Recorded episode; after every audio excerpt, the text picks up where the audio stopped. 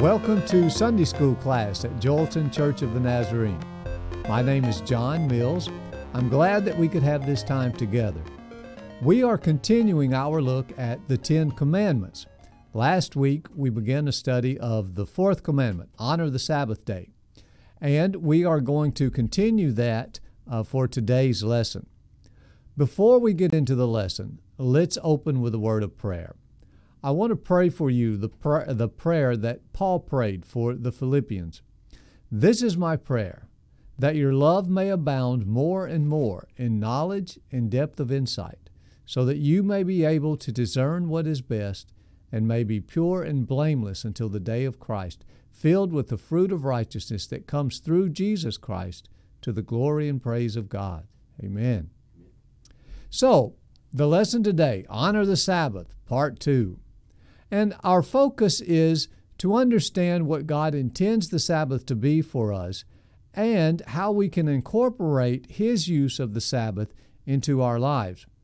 Our text today comes from Exodus chapter 20, verses 8 through 11.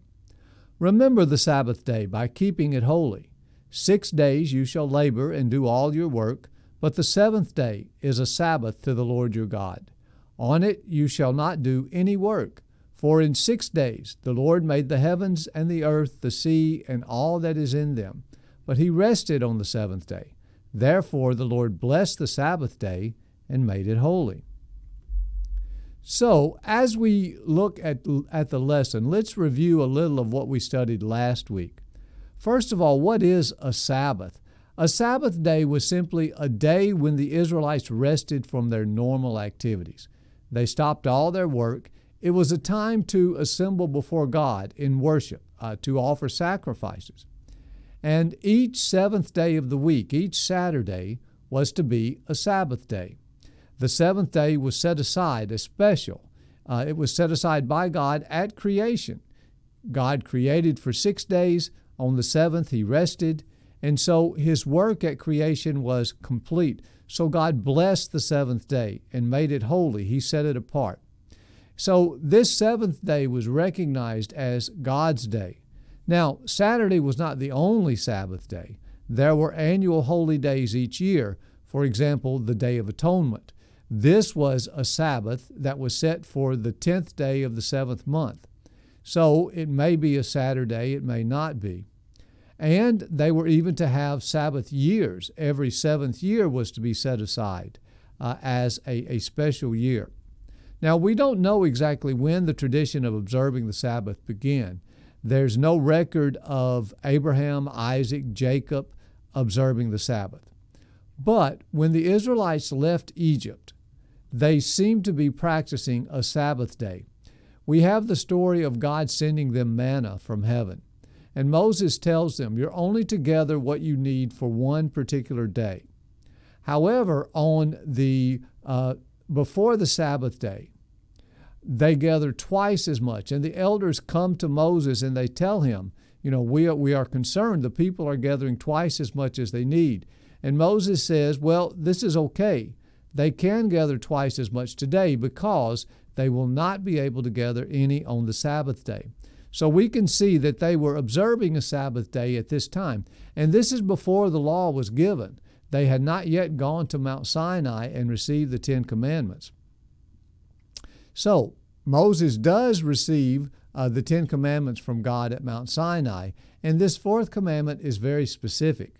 They are to honor the Sabbath day, the seventh day of the week, the day God set aside as holy and they are to honor it by not doing any work. They are to stop their activity, they are to rest. And so notice that the commandment is very specific. They are to observe a weekly day of rest every seventh day, every Saturday.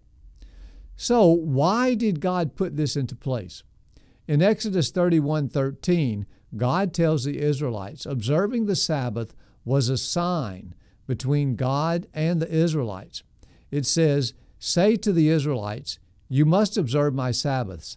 This will be a sign between me and you for the generations to come, so that you may know that I am the Lord who makes you holy. Now, a sign is a, a reminder, something that points us to a destination. something that reorients us, it keeps us focused uh, so that we don't get lost. So a sign provides meaning. Abram Jones writes A Sabbath way of life acknowledges that God is God and I am not. So observing the Sabbath was a sign that God was in charge. God rules this world. Our efforts aren't required, they aren't necessary. By stopping our work every seventh day, we acknowledge this dependence upon God. Our rest demonstrates a trust in God. We can stop efforts on our own behalf. God will provide. Now, observing the Sabbath was also a sign of the value of other people. When we rested from our labor and we allowed others to rest from their labor, it would drive home the point that other people aren't here for my benefit. They aren't here to be used and exploited uh, as a means to get what I want or what I need. So, observing the Sabbath reminds me I am dependent upon others. So, the Sabbath is also a sign of God's goodness. Jesus reminded the Pharisees in Mark 2:27, "The Sabbath was made for man, not man for the Sabbath." So, the Sabbath was always intended as a blessing from God to man. It's God's gift to us. So even though we may not like it, even though we may resist it, the Sabbath is designed to force us to stop, to rest, to recover, and be refreshed. In fact, Scripture says that even God Himself was refreshed on the seventh day.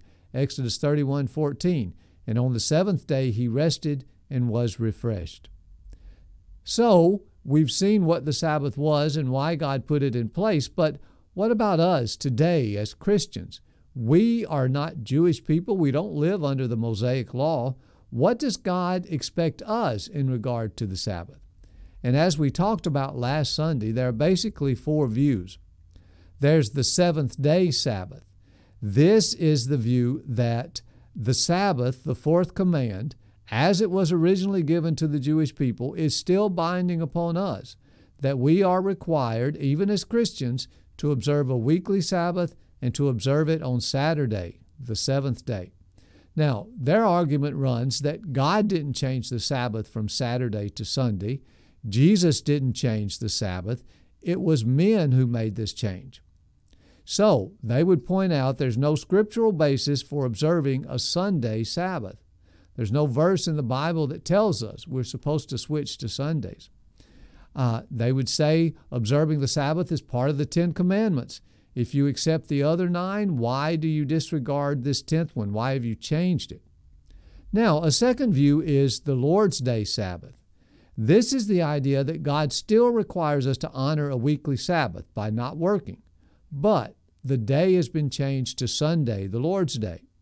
So, the fourth commandment to honor the Sabbath day, Saturday, is only one of the Ten Commandments, and it's the only commandment not specifically repeated in the New Testament. And so they would argue this commandment, because it's not repeated in the New Testament, is not binding upon us as the other commandments are. And we also point to the fact that Jesus was resurrected on the first day of the week. And that makes it significant. It was the beginning of God's new creation. The original creation was six days capped by a day of rest on the seventh day, making that seventh day, Saturday, the Sabbath. The new creation begins on the eighth day, the first day of the week, and becomes the new Sabbath. And so the original seventh day Sabbath marked the day that God rested from his creation. The eighth day Sabbath, Sunday, marks the day that we begin to rest in Christ because Christ has redeemed us by rising from the dead. So, beginning early in the life of the church, Christians began the practice of gathering together on Sunday, the Lord's Day. And so, Sunday has almost always been a special day for the church. Now, you have a third view of the Sabbath, and this is the Lutheran view.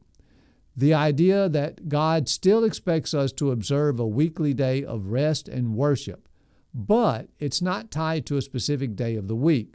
There's no requirements on Christians to keep a Saturday Sabbath. There's no requirement on Christians to keep a Lord's Day Sabbath. Your Sabbath could just as well be a Tuesday, a Wednesday, a Thursday. So, they would point to Jesus and his words as we read in Mark 2:27. The Sabbath was made for man, not man for the Sabbath. So Jesus clearly seems to be indicating that it's a good thing to follow the practice of a Sabbath day, that it's a blessing. It's something that God has given to us. But Paul uh, in Colossians 2 16 and 17 writes, Therefore, do not let anyone judge you by what you eat or drink, or with regard to a religious festival, a new moon celebration, or a Sabbath day. These are a shadow of the things that were to come. The reality, however, is found in Christ. So Paul seems to make it clear there's no need to honor one day of the week above another. You can if you want to, but other people may be free to regard every day as the same. Finally, there's what's called the fulfillment view of the Sabbath. This is the idea that the Sabbath was a sign of what was to come. The rest obtained by observing the Sabbath points to the rest that we now have through Jesus Christ. So, our rest today is not just for one day a week on a, Sabbath, a Saturday, a Sunday, but it's a continual rest. It's a permanent rest in Christ. And they would look at Hebrews verses 9 and 10. There remains then a Sabbath rest for the people of God. For anyone who enters God's rest also rests from their works, just as God did from his. So the idea is at the completion of his work, God rests. On the Sabbath day, he had finished his physical creation. Now, through Christ, his redemptive work is complete. So we find a similar resting. And ultimately, all of creation will be restored, and we'll have a final resting. Revelation chapter 121 talks about a new heaven and a new earth where God dwells among his people. So, as we look at this idea of the Sabbath, and as we realize that there is a lot of disagreement among Christians as what the Sabbath means and how it should be observed, I think really there are four takeaway principles that we can uh, find from our study of the Sabbath. First, I don't know of any specific verse where I can see a definite obligation for Christians to have a weekly Sabbath. I don't think you can you can find a scriptural verse that tells you to do exactly that. Uh, but I think it clearly there is a value in following a schedule of six days of work and one day of rest. So there is value in having a Sabbath day. You know, it was an extremely important part of how the Jewish people observed uh, their relationship to God. It was followed by Jesus. Jesus observed a Sabbath day, all of the apostles did. It's been an accepted practice throughout church history that we adopt a Sabbath day. Now, a second principle we see is there doesn't seem to be any scriptural basis for one particular day of the week. Uh, now, there are practical utilitarian reasons for using Sunday as our Sabbath, if you can do that. Coming together to worship with fellow Christians, this is an important part of observing the Sabbath. And keeping Sunday allows us to join with others. Now, a third principle is we're not under any kind of specific biblical rules or regulations for what we can and cannot do on the Sabbath. You know, all of those specific rules regulating your behavior, those were given as part of the Mosaic Law. They were given specifically to the Jewish people for the purpose of observing the Jewish Sabbath, which most Christians definitely do not observe the Jewish Sabbath. So to me, it doesn't make sense to say that Christians are obligated to keep all of the Sabbath requirements given to Moses except for the requirement to do it on the seventh day. So, I don't think you can point to any specific biblical commands that says this is commanded by God for you to do on the Sabbath. But we do find a number of principles that are established in Scripture, principles that help us to, uh, to achieve what God intends the Sabbath to be in our life. Because there are no specific biblical regulations, I think we have to be careful. We uh, have no right to judge other people as worldly or as less spiritual because of how they choose to observe the Sabbath day. I think this was Paul's point there. Now, for most of us, when we start thinking about seriously keeping the Sabbath, we often don't really know what to think. Is this something that we really want to do? Uh, I like this quote. This is from uh, a woman called Jen Michel, and she writes 10 years ago, when I started to seriously consider practicing the Sabbath, these reflective fears met me. Most new invitations from God seem to me like the offer of bitter medicine. I assume it will taste terrible, though it will do me some good in the end. And she goes on to say that she kind of saw the Sabbath in that way. And if we're honest, a lot of times we kind of feel this way. Yeah, we know what we should do, and we know it'll be good for us. We don't really anticipate that we're going to like it very much. Michelle Van Loon writes, to be honest the, about the Sabbath, she writes, to be honest, it's a gift I'm not entirely sure how to unwrap. I do know this much. I can no longer return it to the giver unopened as I have for so many years. So the question becomes how do we unwrap this gift of the Sabbath? How do we get from it the blessing that God intends for us? Now, if we're able to grasp the true importance of the Sabbath, it goes a long way toward helping us to unwrap it. You know, a lot of times we think of biblical commands reading the Bible, going to church, paying your tithe, fasting. We think of these things as a test that God puts in front of us, a set of rules or regulations to follow that will help to prove our devotion to God. These things will show God that we're serious. We're willing to make that commitment. And so we kind of feel like God has designed these things as a test to weed out those who aren't really serious about spiritual things. And if we're not careful, we adopt this attitude of, of doing these things to get a gold star from God. Or even worse, we adopt them to let us see ourselves as more spiritually advanced than those other Christians who aren't willing, you know, to put in the effort that we are putting in. Now, if this is our attitude, we are going to fail to get any of the true benefits from the Sabbath. So, if the Sabbath is going to mean anything to us, we're going to have to grasp in our hearts why the Sabbath is important. Now, the law was given so that the Israelites would know how to live with a holy God. God was making a covenant with them. I will be your God and live among you. Because I am holy, you need to be holy. And so this is how you should live to be my people. And so God gives them the law, beginning with the Ten Commandments, these 10 overarching principles of what it means to live a holy life. And the Ten Commandments have been seen ever since as the basics of moral conduct. Now, the first three commands to have no other gods, to carve no images as idols, to not take God's name in vain all of these have to do with our relationship with God. The last six of the Ten Commandments honor your parents, don't kill, don't steal, don't lie, don't commit adultery, don't covet. All of these have to do with our relationships with others. And right in the middle, you find the fourth commandment honor the Sabbath. So it sits there as a hinge commandment.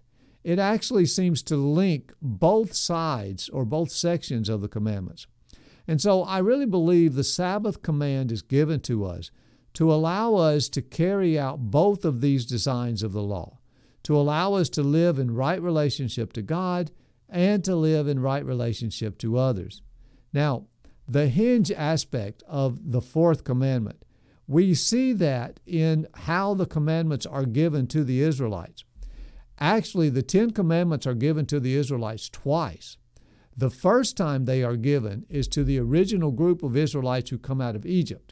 And while they are traveling through the desert on their way to the promised land, they receive the Ten Commandments, which included the fourth commandment honor the Sabbath. But you remember, this generation of Israelites refused to enter the promised land. And so they wandered in the desert for 40 years until they died off. And it was the next generation that would actually go in to possess Canaan. Now, when it's time for this generation to go into Canaan, God gives them the Ten Commandments a second time and includes the fourth commandment honor the Sabbath. But it's interesting, the reason given in the first time and the reason given the second time is entirely different. In Exodus, when the first generation is given the command, they are told, You are to honor the Sabbath day because this is the day that God rested from his labor. And so, you know, God rested on the seventh day. Honoring the Sabbath was the way that we recognize God as creator. In Deuteronomy, though, we are told to honor the Sabbath to remember that the Israelites were slaves in Egypt and that God had delivered them. And so the Israelites knew what it was like to be treated as a non person. A slave was property. In the eyes of the Egyptians, the Jewish people were simply brick making machines. So honoring the Sabbath was a reminder that this is not God's intent. God's intent is not for our neighbor to serve our needs, but it's uh, our neighbor is not to help us get you know what we want. Our neighbor is a person that's made in the image of God and deserves to be treated as such. Now, the big problem, what gets in our way from keeping God in his rightful place and keeping our neighbor in their rightful place, is our own basic selfishness. Really, all sin, whether against God or against our neighbor, comes down to the fact that we put ourselves and our wants, our needs, our desires above everything else. And we call this the carnal nature, the sinful nature of the flesh. But sin at its core is not the actions we take, but sin is the attitude of the heart. In Matthew 5:27, Jesus says, "You have heard that it was said, you shall not commit adultery, but I tell you that anyone who looks at a woman lustfully has already committed adultery with her in his heart." So Jesus is making the point the sin actually begins long before the act itself. The sin begins with the attitude, the motivation of the heart. And so the sin begins with our willingness to view others as objects to satisfy our desires. The fourth commandment, keeping the Sabbath. This is a way of reorienting our focus, of taking our focus away from ourselves and putting it onto God and then onto others. Now, Scripture made a point of saying the Sabbath was a sign. It was to be a weekly reminder to point the Israelites in the right direction, toward God, toward others. Once a week, the whole routine of life shifted. For one day, all of the normal activities that take up the day stopped. All of the things they were doing to survive, to prosper, all of these came to a halt. So once a week, they were forced to pause to stop thinking only of themselves and to begin to consider God and others. So the Sabbath was a weekly reminder of these two key parts of the law love the Lord your God with all your heart, soul, mind, and strength, and love your neighbor as yourself. So keeping the, comp, uh, keeping the Sabbath is like a compass, it points us toward true north. Uh, we, we are reoriented to a true perspective. You know, we tend to get so focused on our own needs, our task. Our perspective on life can be skewed, and life begins to revolve around us. But observing the Sabbath points us back toward God's perspective. Now, one of the main ways that Sabbath does this is to reorient ourselves so that we exist in God's time and not our time. Think of what a day is. You know, our day uh, typically begins when we get up and it stops when we go to bed. For example, if I ask you, what did you do yesterday? You would probably say, well, I got up around 6:30, I ate breakfast, went to work, watched TV, went to sleep around 10 or so. But God's day is very different in Scripture. We're introduced to the concept of day at the beginning of Genesis. We are told what God creates each day. So notice, this is before the sun and the moon. So by day, God is not simply meaning 24 hours, but the day is a basic unit that's used to measure God's creative work. But notice how God measures a day. And there was evening and there was morning the first day. And it always seems sort of strange to me that God measures the day beginning with the evening. This is the opposite of how we normally think of the day. But this is how the Jewish people have always considered days. And Eugene Peterson showed me a, a, very different way to think about this. He writes that God begins his day, his creative work, while we are asleep. By the time we get up and start our day, God is already hours into his own day. He's already been at work. When we get up in the morning, we are not walking into a new day, we are walking into the middle of God's day. We are joining Him in His work. So we don't start things, we join God in what He is already doing. So he writes the Hebrew evening morning sequence conditions us to the rhythms of grace. We go to sleep and God begins His work. As we sleep, He develops His covenant. We wake and are called out to participate in God's creative action. And so, you know, it's an interesting way to think about the day. The day is not dependent upon us, it's dependent upon God. Now, Abram Jones writes A Sabbath way of life acknowledges that God is God and I am not. Every week, if we keep a Sabbath, we're forced to stop our frenzy of activity. We're forced to stop and be reminded we are not God. God is the sovereign ruler of this universe. We are invited to join him in his work, but he is the center. Colossians 1:17. He is before all things, and in him all things hold together. In Acts 17:28, for in him we live and move and have our being. So the Sabbath is a weekly reminder. Life does not revolve around me. The Sabbath tells me God is God, I am not. And while this requires my submission to God and to others, it also provides a huge measure of comfort and assurance. I can stop all activities and efforts on my behalf, and I can know that God is still there. God is fitting everything into His sovereign plan. So we get to the application part. What are we going to do with our Sabbath? Hopefully, by now, you begin to see a value in observing a weekly Sabbath. So, if we recognize we need a Sabbath, how do we actually set about observing a weekly Sabbath? What does it mean in our modern world? Now, the word Sabbath in itself is a very ordinary utilitarian word. It doesn't have any holy overtone, overtones. It simply means to, to cease, to rest from. And while it sounds simple, stopping our 24 hour a day, seven day a week lives, this can be difficult. One thing we want to make sure that we don't do we cannot get caught up in a system of rules, and that's our big tendency. Eugene Peterson writes We don't have any rules for preserving the sanctity of the day, only the commitment that it be set apart for being, not using. So, the Sabbath is a way to let us reset, reboot our lives. And we want the Sabbath really to accomplish two basic things. The Sabbath lets us keep God and our neighbor in their proper places. So, if we want a Sabbath that keeps God in His place, we need to ask certain basic questions. How do we incorporate rest and a ceasing of our daily routine? And how do we incorporate worship? Now, we start with the idea of rest. How do we build rest into our Sabbath? Well, we begin by stopping our work. But what exactly is work? What should count as work?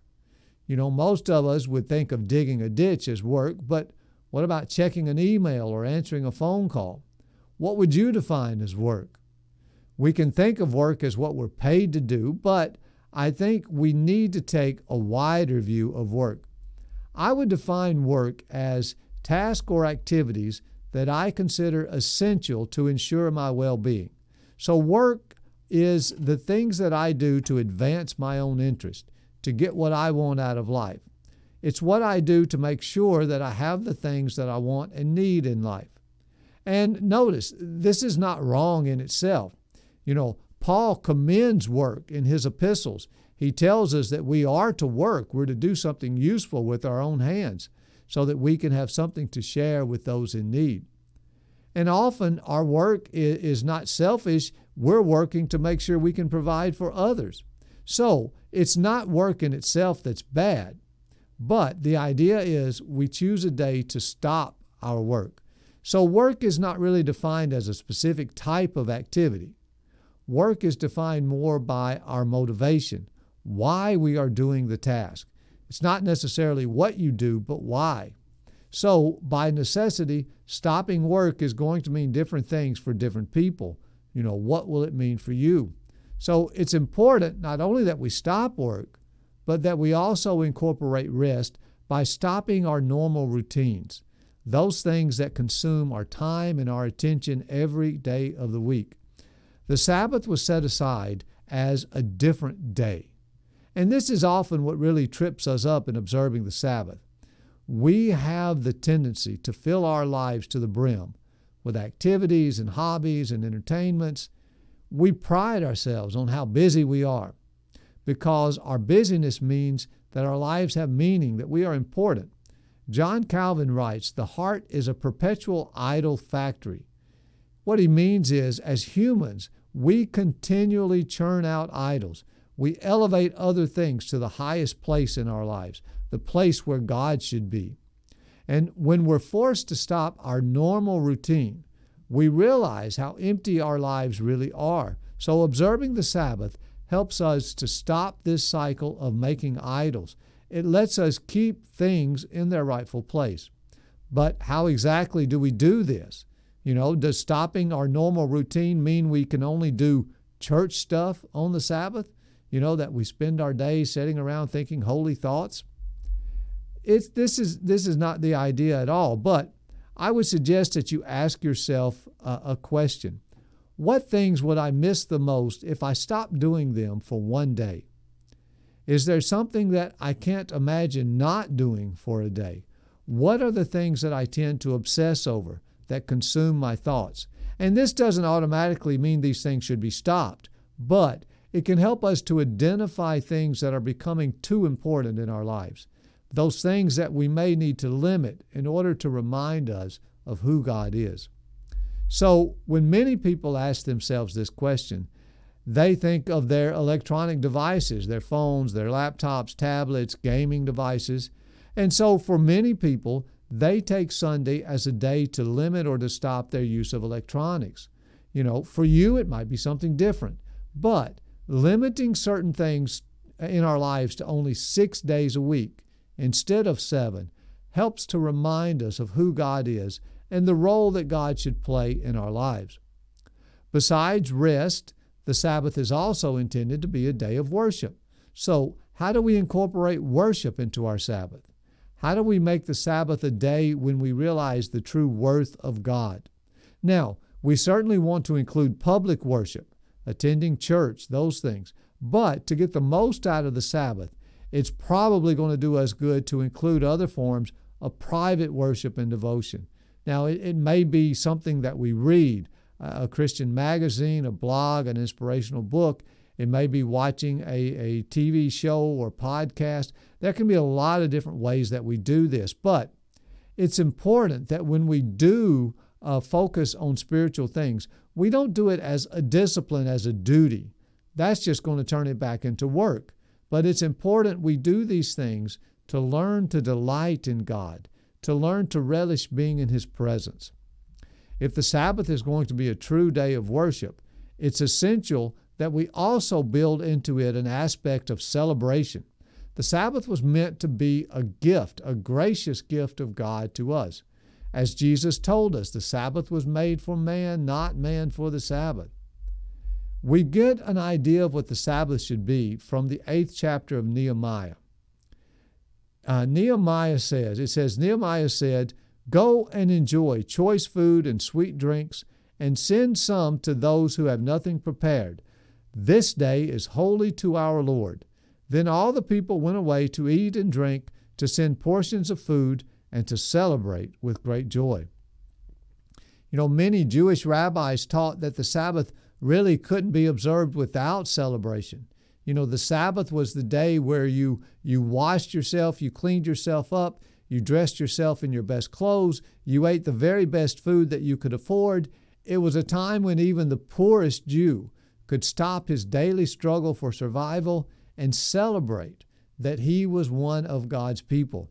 And so Nehemiah told the Jewish people, "The joy of the Lord is your strength." Nehemiah 8:10. You know, why is the modern church so weak and ineffectual? Part of it may be that we've lost the ability to celebrate, to build the joy of the Lord into our lives. Keeping the Sabbath could be an important first step in restoring this joy. Now, the Sabbath is not only intended to give God his proper place, but also to give our neighbor his rightful place. So, how do we incorporate a concern for others into how we observe the Sabbath? Well, one key way to do this is to practice hospitality. The literal meaning of hospitality is love for the stranger. You know, hospitality is welcoming others into our lives. It's a way of making them feel at home, to feel accepted. And it's always been commanded of Christians. In 1 Peter, we're told, show hospitality to one another without grumbling. Hebrews tells us to not neglect to show hospitality to strangers because you never know if you're entertaining an angel without knowing it. But you know, today we've lost a lot of the idea of personal hospitality. You know, we now have a hospitality industry. We have professionals who are, are hospitable for us. And so maybe we've lost the importance of showing hospitality ourselves. And a lot of times we think of hospitality as being one of the spiritual gifts. So the idea is some people have this gift and some don't. But that's not a biblical way of looking at this. You know, there's several places in Scripture where there is a list of spiritual gifts, and hospitality is not included in these lists. In Romans 12, Paul goes through and lists spiritual gifts. He does not include hospitality, but it's interesting. In the next few verses, he goes on to list what should distinguish a true Christian. And look at verses 12 and 13 of Romans chapter 12. Paul writes, All Christians should be joyful in hope, patient in affliction, faithful in prayer. Share with the Lord's people who are in need.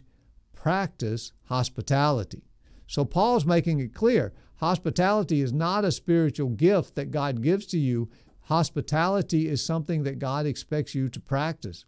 And so, while we tend to equate hospitality as something mainly women do, men are not excused from this.